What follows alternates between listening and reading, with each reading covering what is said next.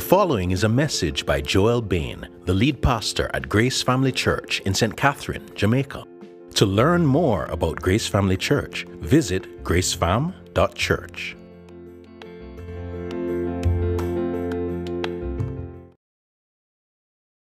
One of the perspectives that we're seeking to embrace as we build our culture as a local church is that Sunday is the best day of the week. Every day, of course, is a gift from God. But this is the day each week when we get to gather as God's redeemed people, to sing of His love for us, to listen as God speaks His word to us again. May God give us hearts to treasure this weekly opportunity to be among God's people and in God's presence. If Sunday is the best day of the week, then this, Easter Sunday, is the Sunday of Sundays. God's new creation broken on the old when Christ walked out of his tomb, gloriously alive again on Resurrection Sunday morning. The cross of Christ is most assuredly the center of the Christian faith, but Jesus' death is good news only because he did not stay dead. Good Friday is truly good because it was followed by Resurrection Sunday. Did you know, though, that the Bible doesn't just tell us the story of the resurrection after the fact, but it sings about it before the fact? The particular song I want to focus your attention on is Psalm 16. So please turn or navigate there. One of the gifts we're given in this song is a fantastic and fresh vantage point from which to consider the significance of Jesus rising from the dead. But Psalm 16 helps us in other ways also. You see, the resurrection is not just a topic that we dust off each Easter and then return to the shelf as we get on with the pressing matters of life. This song helps us to see how the fact and the hope of the resurrection is meant to permeate our everyday lives as God's people. So let's read Psalm 16, depending on God's Spirit to give us eyes to see and understanding to grasp the blessings here in His Word. Psalm 16 a miktam of David. Preserve me, O God, for in you I take refuge. I say to the Lord, You are my Lord. I have no good apart from you. As for the saints in the land, they are the excellent ones, in whom is all my delight. The sorrows of those who run after another God shall multiply. Their drink offerings of blood I will not pour out or take their names on my lips. The Lord is my chosen portion and my cup. You hold my lot. The lines have fallen for me in pleasant places. Indeed, I have a beautiful inheritance. I bless the Lord who gives me counsel. In the night also, my heart instructs me. I have set the Lord always before me. Because he is at my right hand, I shall not be shaken. Therefore, my heart is glad, and my whole being rejoices. My flesh also dwells secure. For you will not abandon my soul to Sheol, or let your Holy One see corruption. You make known to me the path of life. In your presence there is fullness of joy. At your right hand are pleasures forevermore.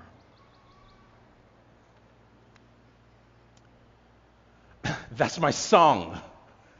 I, am sure you've heard somebody say that in some sort of setting. Maybe when a song comes on the radio or you're, you're walking through the supermarket and somebody's like, mm, yeah, man, I'm tune that. And we know what they mean. They're not saying that they are the artist that you're listening to. What they mean is that they love the song and so identify with it, that, that the song becomes for them personal. One such song for many Jamaicans and many people around the world is I Will Always Love You by Whitney Houston. To this day, when that song starts playing, man, I mean, eyes closed, hands go to hearts, and people get this pained look on their face, like, oh, you know. And it really is a brilliant recording that showcased the subtlety and the power of Whitney's magnificent voice. It helped that Whitney released the song on the soundtrack for The Bodyguard, a film that she also starred in alongside Kevin Costner, who was a big star at the time in 1992. Though the film was generally considered to be quite bad, it did very well. And the soundtrack is to date the best selling of all time. But did you know that I Will Always Love You was not Whitney's song? She wasn't a part of writing it, and it wasn't even written for her. Often R&B artists have writing teams that write specifically for them, but this was not the case with this song. It was originally written and recorded in 1973 by country artist Dolly Parton. Please tell me that you've at least heard of Dolly Parton. Yeah. Uh, okay, good, good. Because I know I'm getting old and my illustrations start to be like, yeah, you remember back in the day when, you know. So at least it's not that bad. So Dolly released the song in 1974, also to great success, albeit on the country music charts. She was a vastly successful singer in her own right, but when you compare the versions, it's pretty clear to most people that Whitney owned that song in a way that makes you think that it was always and ultimately meant to be sung by her.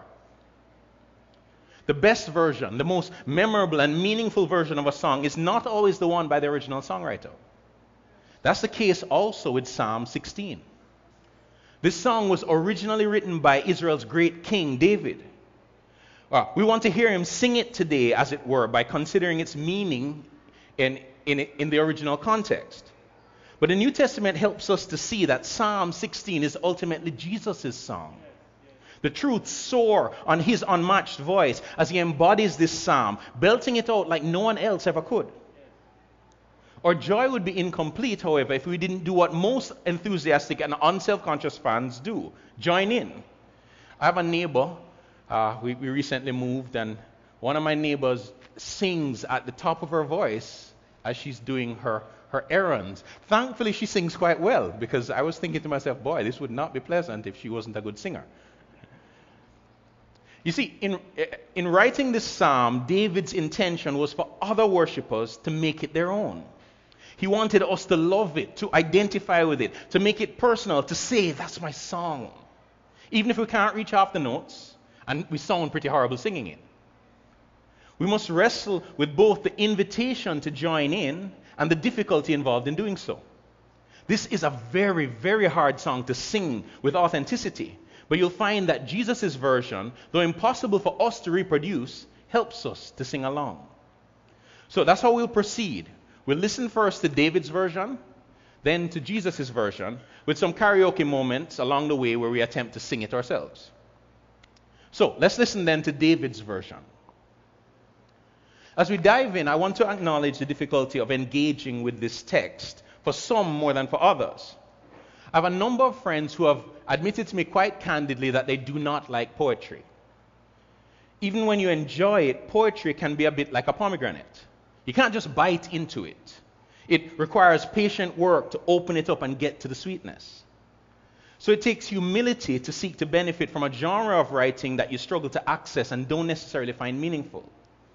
I've shared this encouragement from the writer Christopher Ash before, but it bears repeating. God has chosen to give much of his revelation to us in poetry. And we need to learn not only to read it, but to feel it. That's what I invite you to do today, encouraged by the fact that we have the help of God's Holy Spirit, who breathed out this psalm through the mind and experiences of David, its human author. Now, we're given no specific setting for this song, but we know from it that David was in life threatening danger. Preserve me, O God, for in you I take refuge. Now, that kind of prayer should be familiar, at least the first part of it. If there's one thing that's generally true about Jamaicans, it's that we cry out to God in crisis. When the bus swerves and threatens to get out of control, when fishermen are lost at sea, when doctors can't diagnose, when crime rages out of control, we pray. Even in the post Christian Western world, when there's trouble, you'll hear national leaders say, Our thoughts and our prayers are with whomever is experiencing difficulty. Sure, we pray. But the hollowness of our prayers is captured well in another song, one that I hear played from time to time on RJR. I'm still alive, but I'm barely breathing, just praying to a God that I don't believe in. Some people at this point would put their hand up and say, Yeah, that's, that's me. But others, myself included, would push back and argue that we do believe in God. Perhaps even able to offer a robust intellectual or experiential defense of the reality of God but we'd be missing the point.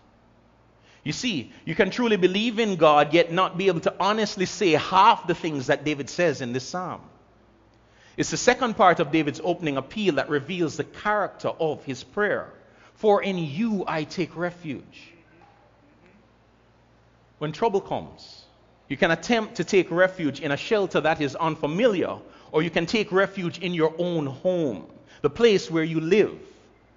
The picture in this psalm is not God as David's designated hurricane shelter, it's God as David's home.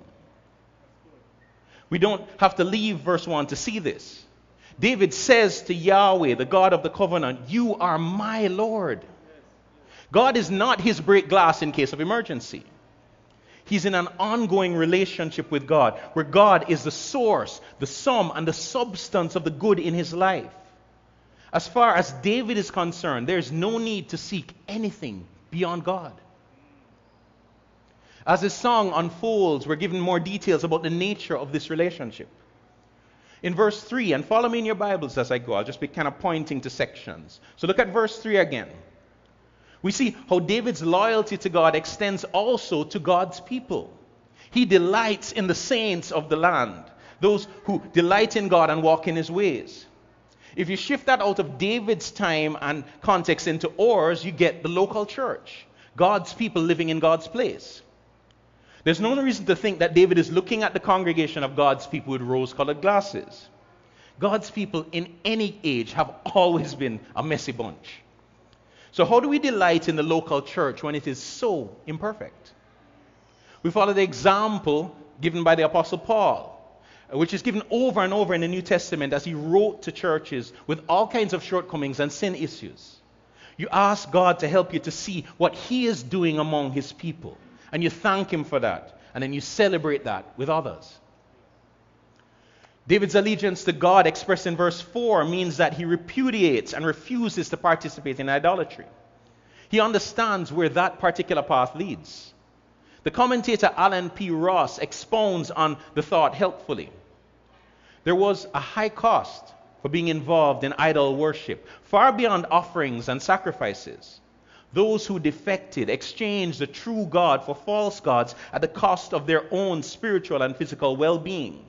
For they relinquished the grace and goodness of the one true God.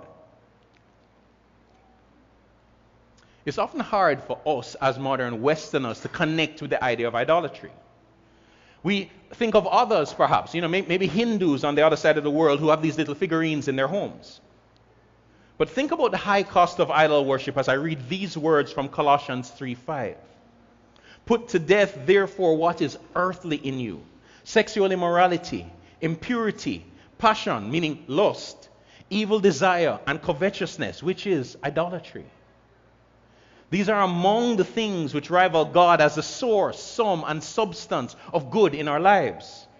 The relationship David is describing, the relationship that this psalm is calling us to, is one in which we flee idolatry. Look now at verses 5 and 6. The metaphors used there are not modern, but in David's context, they would have been very accessible to his fellow worshippers. When God brought his people Israel into the land that he promised to give them, every tribe, and within every tribe, every family received an allocation of land. It was, of course, an agricultural economy. So, much like it was for the people who lived in Caymanas Estate not so many years ago, and still for some who live in this area, your land was your personal possession and your livelihood. Every tribe received land except one, the Levites. This is what God said to them, speaking to Aaron, their patriarch, in Numbers 18, verse 20. And the Lord said to Aaron, You shall have no inheritance in their land, neither shall you have any portion among them. I am your portion and your inheritance among the people of Israel. David is identifying himself with the priests. But he was not a Levite, he was from the tribe of Judah.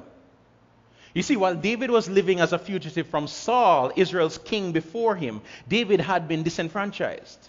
He had experienced displacement and loss. I think the Bible scholar Derek Kidner captures well what David must have seen that disinheritance can even be an honor and a pointer to the only real security. The real inheritance for God's people is not the stuff He gives them, it's not the material uh, possessions that He gives us or other blessings. As we sit and listen to David's song, this is a question that comes to mind. How do you process loss as a believer? Yeah, so that's the question. How do you process loss as a believer? You see, there's certainly a, a place for disappointment and grieving, yet we need to remember that loss is like a heart test. It's diagnostic. It shows us what our hearts beat for. When other things become our portion and our cup, when they are in the place that only God should take, when they become our source of provision, our most precious possessions, or hope for the future, threats to them or the loss of them can shake us to the core. The loss of a job or opportunity, a setback in your career, failing at what you see as your future, the end of a treasured relationship, an argument with your child or spouse. Loss can be a pointer to the only real security. David understood that whatever he had lost, God had given him himself. And he was satisfied with God, delighted with having God. So he rejoices. Verse 6 is a confession of faith in the midst of a life of mixed circumstances. The lines, that is, the measuring lines that determined his inheritance, determined the borders of his inheritance. The lines have fallen for me in pleasant places. Indeed, I have a beautiful inheritance. The Apostle Paul in the New Testament captures in a different way what it means to have God as your home, as your inheritance, as your cup. This is Philippians 4 11b to 13. For I have learned in whatever situation I am, I am to be content. I know how to be brought low, and I know how to abound. In, every and, in any and every circumstance, I've learned the secret of facing plenty and hunger, abundance and need. I can do all things through him who strengthens me. What do you hear when David is singing this psalm? Notice that his voice is not wavering. He sings with joyful confidence, even though he's in a crisis. At the heart of this psalm is satisfaction and security in God. That's what makes this song spellbinding when we really begin to hear it, even as modern readers. You see, for us as modern people, the more we know about the world, the more we know of all the things we have to fear, the less secure we feel. We have greater opportunities and many more distractions than generations before us, yet satisfaction is more elusive than ever, isn't it? And God can feel so far away, so inaccessible. How can anyone be so confident in their relationship with God and therefore in their everyday life? How can they be so sure, so secure, so satisfied? We, modern people, are experienced at performing confidence. We can say it and tweet it. We can post pictures where we look happy and self assured, ready to take on the world. Yet, in quiet moments, by ourselves, in the darkness of our rooms at night, when you can't hold back the flood of questions and doubts, the whisperings of our hearts betray our carefully curated timelines. But that's not David's experience. In verse 7, he praises the Lord who counsels him. He's, he, he's given his attention to God's word in such a way that his heart instructs him in, the, in those middle of the night moments, continuing to ruminate on God's wisdom. In verse 8, the request of verse 1 is reversed in a confident confession of faith. David began this song by crying out for God's protection on the basis of his ongoing relationship with him. Here, he starts with that ongoing relationship and says that's why he's so he's, he's assured of stability and security. Alec Motyer unpacks the substance of the images in this verse. Yahweh in front is the one I follow, the standard to which I aspire. Yahweh alongside is the strength on which I draw for life's journey. Here, the root structure that supports David's confidence is exposed. He knows God based on God's revelation of himself in his word and his promises. And he is committed to God. He's following him wholeheartedly, walking in obedience to his commands, and depending on him in every situation. Here's something we need to understand as people who are seeking to follow Jesus. There are at least two things that will undermine our confidence in God not truly knowing Him and not sincerely obeying Him. We add the word light to product descriptions to indicate that they perhaps have lower carb or fat content and are therefore healthier for you. Light Christianity doesn't share that quality. We cannot know God apart from the means of grace by which He's made Himself known. When we go light on gathering with others to sit under the preached word and sing soul anchoring truths, when our Bible intake consists mainly of snack package scriptures, when our prayer lives are narrow and shallow, when we are rarely served by the Spirit of Christ in those around us, God will be much more like an acquaintance than a precious friend, than our precious possession. We won't be confident about who He has become for us in Christ. We will be shaken when things start to shake. Alongside that, knowing what pleases God but stubbornly refusing to walk in His ways is contrary to confident trust in God and His favor towards us. So, any area of our lives where we have set up a rebel stronghold, where we refuse to obey God's gracious instructions, will serve to undermine our confidence in Him when we cry out in prayer. 1 John 3 21 and 22 make this connection. Beloved, if our heart does not condemn us, we have confidence before God. And whatever we ask, we receive from Him because we keep His commandments and do what pleases Him. That's the kind of confidence David is expressing in this psalm. That confidence allows him to live happily and secure, securely, even with the threat of death. Look at verses 9 and 10 in your text. Therefore, my heart is glad, and my whole being rejoices. My flesh also dwells secure, for you will not abandon my soul to Sheol, or let your Holy One see corruption. Now, that is a massive claim. It could be metaphorical, meaning that God will spare him from death, healing him from illness, or delivering him from his enemies, depending on the exact nature of the danger that David is facing at the time. He couldn't mean that God would actually raise him from the dead, could he? As David's song concludes, he affirms that the relationship with God that he has described is the path of life and contends that it leads all the way to God's very presence where there is full joy. This whole song is, is just amazing. It makes these spectacular promises of security and satisfaction that extend beyond this life. The singer is this incredible, loyal lover of God, exemplary in every way. And that's where the problem is found, isn't it? How can David sing this song? It's one thing to proclaim the faithfulness of God as he does, it's entirely another to claim the perfect faith of this song for himself. I mean, we are used to leaders who speak the part well, uh, for whom we have high hopes, but it turns out have big chat and can't defend that.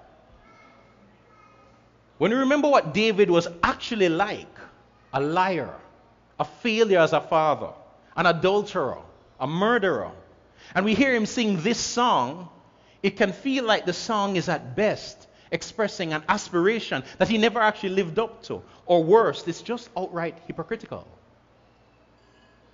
And if the faithfulness of God that brings security and satisfaction in this song is conditioned on living as his faithful servant, as it seems to be at all of the joints of the song, in, in language like in verse 1 where it says for, and because in verse 8, and therefore in verse 9, what hope is there for us who cannot possibly measure up to the standard set before us. We need Jesus. No, that's generally true, of course, but specifically true if the psalm is to usher us into the blessings it offers. Interpreting the psalms as Christian readers is challenging, but it always helps when they're interpreted for us in the New Testament. So let's go there for a while as we begin to listen to Jesus' version. Quite to my surprise, my son Dominic has gotten into the Star Wars universe created by George Lucas with all its movies and shows. So he has watched every one of them, I'm sure. It's amusing to see him watching films that were made just after I was born, especially because, like most children, he's convinced that his father is so old and that everything from my time is like the Dark Ages. One of Star Wars' most impressive achievements is how it weaves a compelling story with the main events taking place over what's close to a hundred year span. It invites you to seek to understand the relationships and connections between different characters. Doing so deepens your appreciation of the story as a whole. What Lucas and the main architects of Star Wars have done is impressive, but hardly unprecedented. God has been writing a much more impressive true story in human history. You can't understand the Bible if you don't learn to read it as a story spanning thousands of years with characters that are connected in surprising and revealing ways. One of the places where you start to see some of those connections is in the book of Acts. So please turn with me to Acts chapter 2.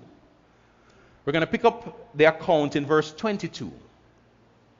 This is Peter's first sermon in the aftermath of Jesus' death, resurrection, and ascension.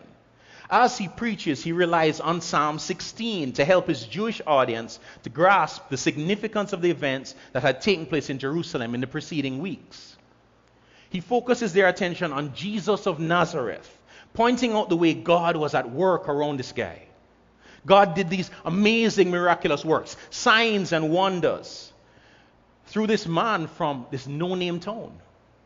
In doing so, God was accrediting Jesus, marking him out as someone special. Peter would have been aware that most, if not all, of this crowd were aware of Jesus' reputation. But they were also aware of Jesus' shameful death by crucifixion a few weeks earlier. Some of them had been complicit in that death. The Jews had been waiting for God's great king, but despite initially promising signs, as far as they were concerned, Jesus' death ruled him out of the running. According to the law, a crucified man was cursed by God. Nobody who had died that way could be anybody special. But Peter told them that Jesus' death at the hands of sinful men was God's plan. God was at work in it. And his work didn't stop at that point. Let's read what he says from verse 24.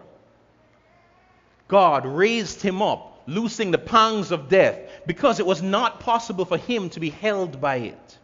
For David says concerning him, I saw the Lord always before me, for he is at my right hand, that I may not be shaken. Therefore my heart was glad, and my tongue rejoiced. My flesh also will dwell in hope. For you will not abandon my soul to Hades, or let your Holy One see corruption. You have made known to me the paths of life. You will make me full of gladness with your presence. There are songs that you cannot fully understand without a backstory. Did you know that Dolly Parton wrote I Will Always Love You as a farewell to her mentor and duet partner, Porter Wagoner? The best way that she could find to communicate her decision to pursue a solo career? It's fascinating how you hear the song differently when you know that. When Peter quotes from Psalm 16, verses 8 to 11, he fills out the story necessary to understand the song. But it wasn't a backstory, but one that unfolded more than 1,000 years after the song was written. David wrote Psalm 16, but he could never fully own that song, and he was never meant to. Peter argues, starting in verse 29, that David could not have been writing about himself. The dissonance we hear when David sings Psalm 16 isn't only around his moral failings, it's also the obvious fact that he died and stayed dead. All the Jews knew that David died and was buried. His body had long decayed. They could visit his tomb, much like we can visit the, the, the tombs of our national heroes. So, what was David doing as he wrote? Peter explains, being therefore a prophet, and knowing that God had sworn with an oath to him that he would set one of his descendants on the throne, he foresaw and spoke about the resurrection of the Christ, that he was not abandoned to Hades, nor did his flesh see corruption. This Jesus God raised up, and all of us, uh, uh, uh, sorry, and of that we are all witnesses being therefore exalted at the right hand of God, and having received from God the promise of the Holy Spirit, he has poured out this that you yourselves are seeing and hearing. Psalm 16 was David's personal song of confidence in God. Yet it was at the same time, and more so, a prophetic song about someone else. David wrote about the Christ, God's chosen king. God called his shot before he made it. Therefore, Jesus' resurrection from the dead confirmed that he was the Christ. Psalm 16 was always and is ultimately his song. So, beyond who he was, what does this psalm reveal about him? Let's look back at the text. So, jump back to Psalm 16 now, and we want to listen to Jesus singing it. So, what do we learn about him as we kind of comb our way again through Psalm 16? Well, we learn what he is like, we hear his heart. Jesus is the loyal lover of God, exemplary in every way. When he sings, You are my Lord, I have no good apart from you, we see how God the Father was his home, the source, the sum, and the substance of the good in his life. Amazingly, he delights in God's people, even though he sees us for what we really are. He walked through his whole life satisfied and secure, knowing that God held his future as he faced human enemies, Satan's machinations, and death itself, he cried out to God to preserve him. As I was writing and looking at Psalm 16 and just kind of hearing Jesus sing it, uh, my thoughts turned to John chapter 17, verse 5. This is Jesus praying as he prepares to face the cross. And now, Father, glorify me in your own presence with the glory that I had with you before the world existed. I mean, what would you have thought if you were one of the disciples standing there listening to Jesus pray that? I mean, they didn't understand for sure that he was about to face the cross, but he knew that. And here he is in the, the crisis moment of his life, and this is how he prays. Listen to that confidence. It's the same assurance expressed in Psalm 16 I shall not be shaken. My heart is glad. My whole being rejoices. My flesh also dwells secure. Though Jesus agonized over drinking the cup of the Father's wrath on the cross, he did so for the joy that was set before him, confident that ultimately God was his chosen portion and his cup. That God held his lot. He knew that his Father would raise him from the dead. The blessings of this psalm are conditioned on the faithfulness of the singer, and Jesus satisfies every criteria perfectly. When he sings this psalm, we hear his heart for God, his determination to follow God's ways, and his love for God's people. Because of this psalm, we know who Jesus is. He is the Christ, and we know what he is like. And because of this psalm, we know where Jesus is. Look again at verse 11. You make known to me the path of life. In your presence there is fullness of joy. At your right hand are pleasures forevermore.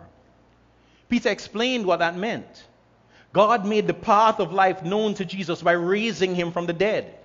He then exalted him at his right hand. Peter watched Jesus ascend into the clouds. He couldn't see where he went, but he had Psalm 16. And he and the whole crowd that he had preached to that day could see that the Holy Spirit had been poured out as the prophet Joel had prophesied and Jesus had promised. God calls his shots before he makes them. You make known to me the path of life. Who's into hiking? I know somebody over there. We were just talking about hiking this week. Okay, all right, let, us do this again. Who has ever been on a hike before? All right, that's better. Because that wasn't working out. If you've been hiking on a trail, you'd be familiar with reaching a point where you have to choose between two paths. I remember doing this heading to Blue Mountain Peak, and you know, we're kind of in a small group, isolated from the rest of the group, and we're like, oh boy, uh, both of these paths look good. And I really don't know. You know, and you, you know, if you've done it before, you're trying to remember, like, which one was it?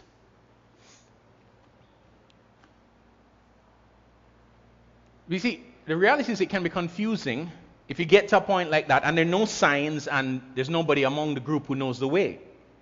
Now, imagine yourself hiking through terrain that you are unfamiliar with, trying to find the best path to a good destination, but one you've never visited before. Imagine that you're starting at a point where dozens of paths branch out in different directions, and each one of those has dozens of forks and junctions. How far do you think you'd have to walk on a path that you've never walked before to know if it's taking you in the right direction? A path might start out very pleasant and promising, but how could you know for sure where it is leading? How could you possibly know which path to choose? But isn't that exactly what our lives are like? We all want to find life and satisfaction and security. We all want to walk with confidence. And lots of people think they've figured it out. There are thousands of guides in this world offering advice and coaching. But we're counseled this way twice in the book of Proverbs. There's a way that seems right to a man, but its end is the way of death. No matter how long we've lived and whatever experiences we've collected, none of us have seen beyond where our feet are right now. None of us have seen beyond death, which all of us was, must meet sooner or later. But what if there was someone who has seen beyond death? Someone who has walked the best path to its very end? Psalm 16 tells us that Jesus knows the path of life because God made it known to him. The whole psalm lays out the path of life that he walked. Again, Derek Kidner explains well. The path of life is so called not only because of its goal, but because to walk that way is to live in the true sense of the word already. It leads without break into God's presence and into eternity.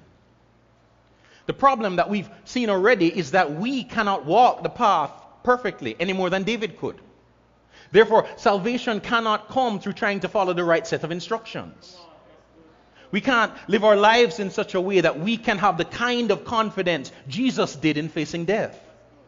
But the good news is that there's a way for us to walk the path. We can walk the path in Jesus, in Christ. That's how the New Testament describes believers over and over and over again. Getting saved then is not a transaction where we pray a prayer in exchange for a token that we keep in our back pocket while we go off and chase other gods, so that one day when life is over, we'll be able to exchange it for admission to whatever God has in store based on the assumption that even if it's not so great, it must be better than the alternative.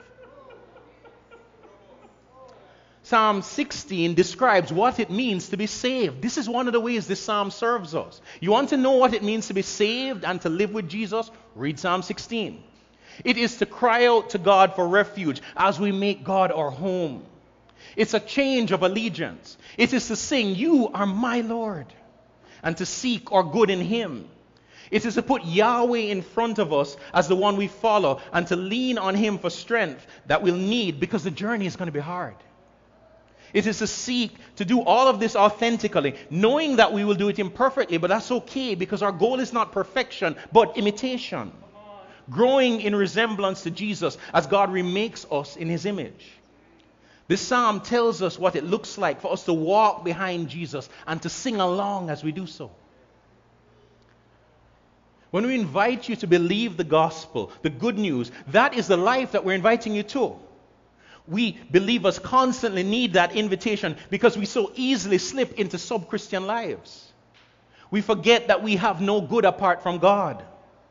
We wonder whether the one who made us and is reshaping our appetites so that they're like Jesus's can truly satisfy us forever. We flit from empty promise to empty promise instead of confidently following the path Jesus walked before us if you're here with us this morning and by the grace of God, you've realized that you're going through life trusting your own wits and wisdom, if you know that you're not seeking all your good in Jesus, won't you turn from sin and self determination and follow Him? You can cry out to God right now, right where you are, asking Him for refuge. And we would be absolutely delighted and honored to help you to start on and stay on the path of life. That's a part of what it means to be a part of a local church. We walk together on the path of life and help each other as we go. So please don't hesitate to speak to any one of our pastors or any one of our members after the service.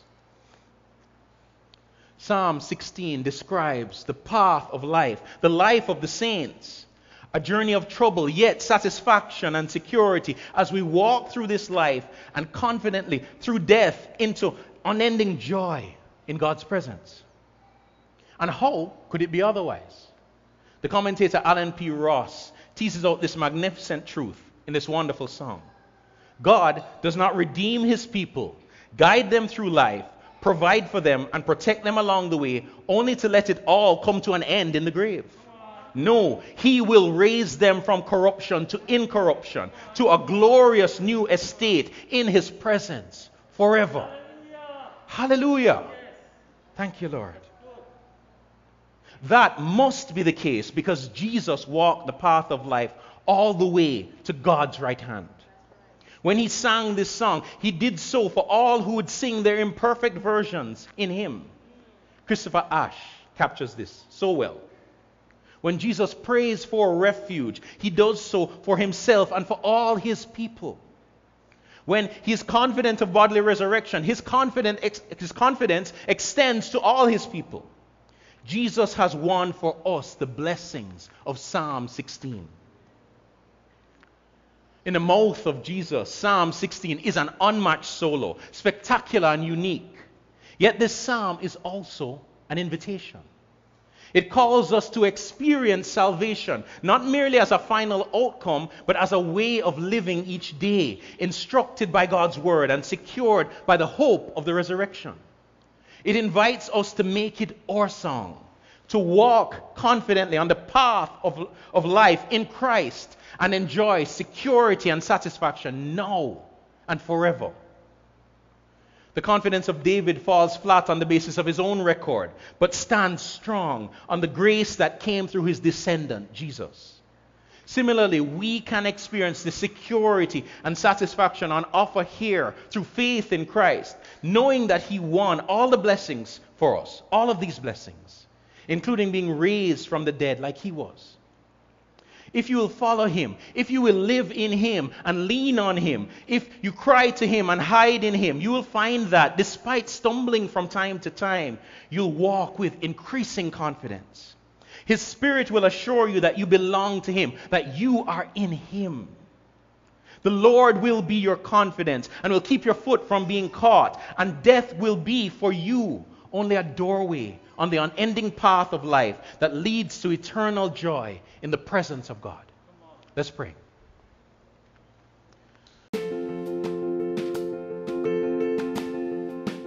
You have just listened to a message by Joel Bain, the lead pastor at Grace Family Church in St. Catherine, Jamaica. To learn more about Grace Family Church, visit gracefam.church.